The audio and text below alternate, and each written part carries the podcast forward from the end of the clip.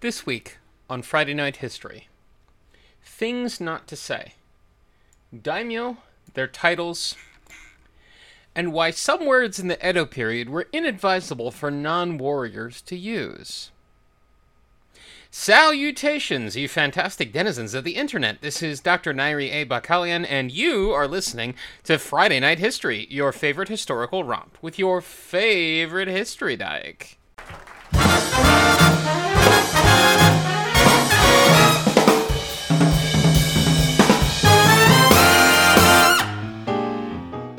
Things not to say. There's a concept in Japanese religion called kotodama. It's the idea that words have spirit, they have power. In the interest of a formal definition by people who specialize in Shinto studies, kotodama is defined by Kokugakuin's Encyclopedia of Shinto as follows.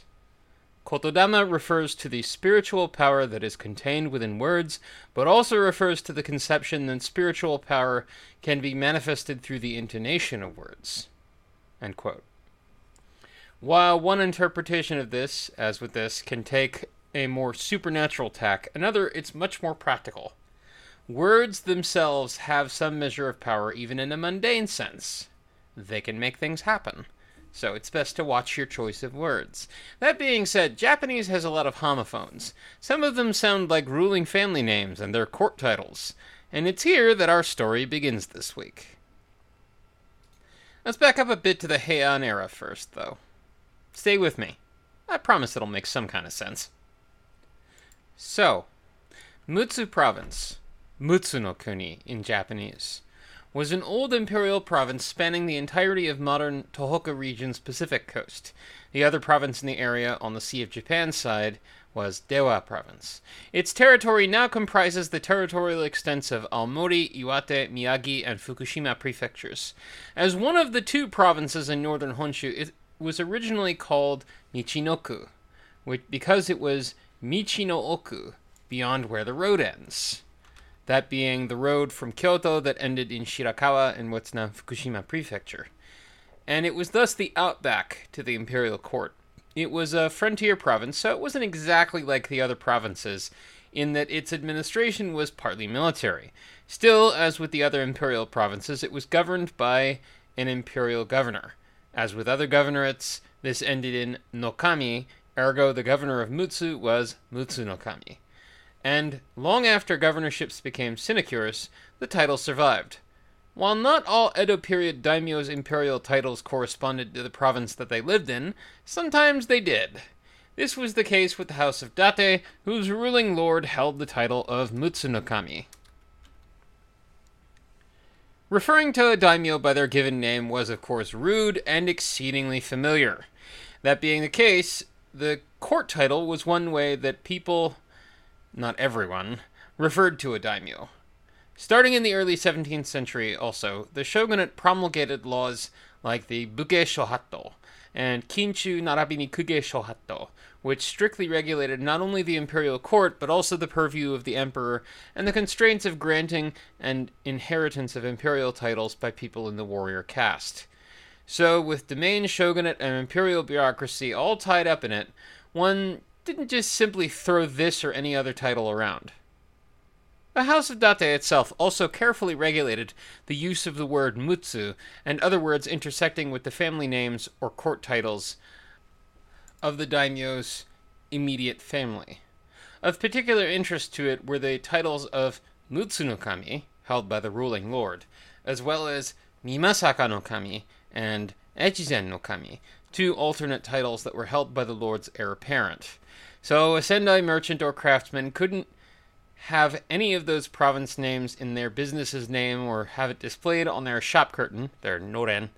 According to folklorist and local historian Mihara Ryokichi, anyone who was in violation of this regulation would be identified by the city magistrate's patrol officers and investigated by the magistrate's office. More than a few people ran afoul of this prohibition, particularly in the early Edo period. But there's plenty of words in Japanese that only happen to overlap because they're homophones. This is, after all, partly the basis of how Japanese poetry works, too, and how puns are so easy to make in the language. So, you may well ask, what would people do to get around these sorts of prohibitions on certain words? And words that sound like those words? A particularly notable case, according to Mihara, is the case of the dawn hour. By the old Japanese clock, the rising six, ake Akemutsu. Remember, there's that mutsu in there, a no go if you're living in Date lands, but rather than the phrase six as mutsu, people in Sendai learned to call that hour of the clock by the other reading of the character for six, thus, ake Akemutsu in Sendai was Akeroku. The introduction of the Western method of timekeeping notwithstanding, older people in Sendai were still calling it that into the early 20th century. Other things affected by this ban included a type of fish called mutsu and even diapers, which with honorific added are called omutsu to this day. But this wasn't the only case of this kind of prohibition and enforcement. Some date vassals also did this within their own territories. Let me back up and sidebar again for a moment here. Sendai domain was unique in that it was a microcosm of the shogunate domain system, Bakuhan Taisei. Sendai domain was very large as well, and unwieldy to manage from just one or two castles, as with most other domains and their systems of management in the Edo period. Thus, Date vassals held land holdings throughout the domain and performed alternate attendance on the lord in the Sendai castle town, just as the lord performed alternate attendance on the shogun, his overlord, down in Edo.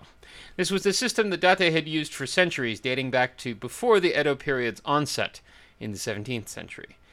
Senior vassals held castles, which were called fortresses, yogai, to stay within the letter of the law on shogunate regulations regarding castles, but many date vassals, great and small, held landholdings, with or without castles, throughout the domain where they lived at least part of the time. Yet it was only the senior most, many of them cousins of the daimyo, who held daimyo level, 10,000 plus koku, income, who had similar prohibitions on the daimyo's rules about commoners' use of titles of interest like Mutsunokami. The Date of Watari forbade commoners use the word awa, which was part of its family head's court title of Awanokami, with the result that the grain coincidentally called awa, millet, was called kigane, literally yellow gold, in the Watari Date lands. In the holdings of the Wakuya Date, the season of autumn Aki in Japanese, was called Koharu, Little Spring, instead, in order to avoid a namespace collision with the hereditary Wakuya title of Aki no Kami. And in the lands of the Watari of Sanuma, not the same as the Date of Watari, a broom, a hoki, was called a hahaki to avoid sounding like the Watari title of Hoki no Kami.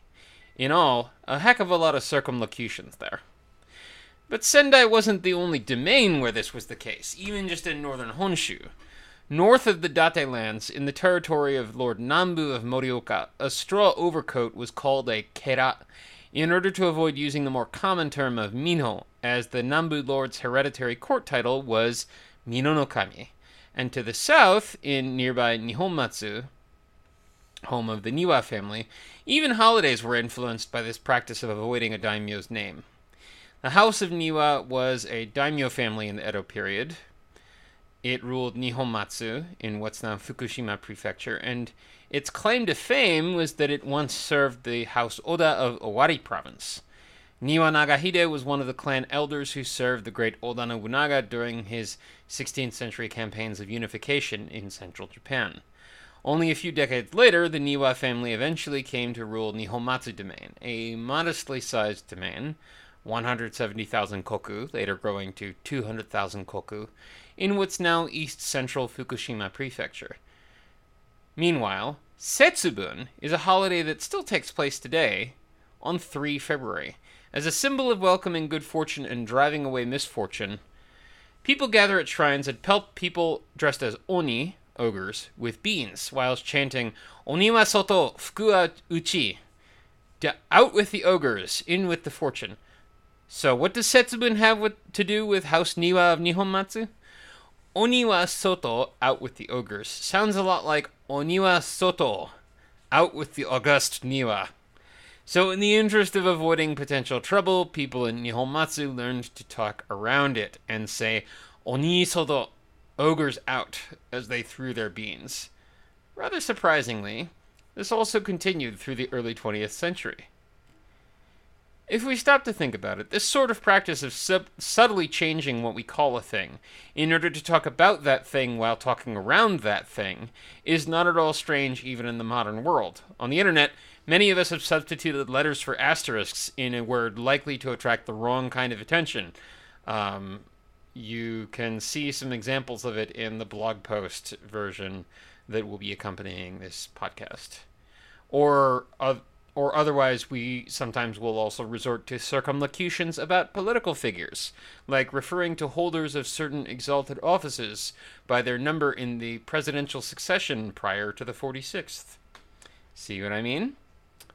Anyway, thank goodness laws change, and yet, regardless of the laws in force in the world, for better and for worse, words will always have power. I'm Nairi, and this has been Friday Night History. Now, questions?